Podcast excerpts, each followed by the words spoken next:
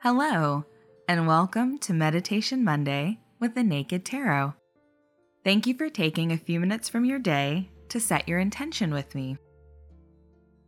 This week, we're taking our lead from the first quarter moon in Capricorn. We live in a very goal oriented society. Early on in life, we're told we have to have a solid life plan, get a degree, get married, start a family, climb to the top of the corporate ladder.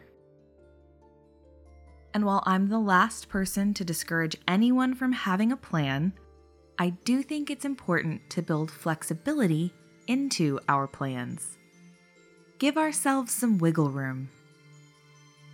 Having rigid ideas and plans for our future often sets us up for disappointment and possibly failure. That tactic also limits our options and potentially closes us off from better possibilities and opportunities.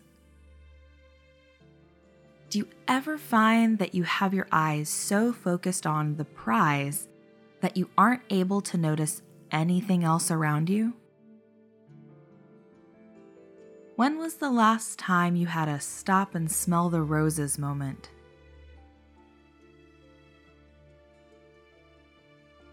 How often do you allow yourself to be whimsical?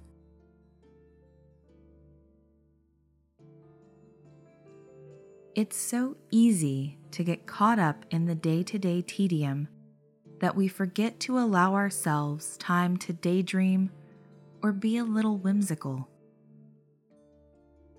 Something as simple as setting aside 30 minutes or an hour to do something fun just for you can make a big difference in your overall happiness and satisfaction.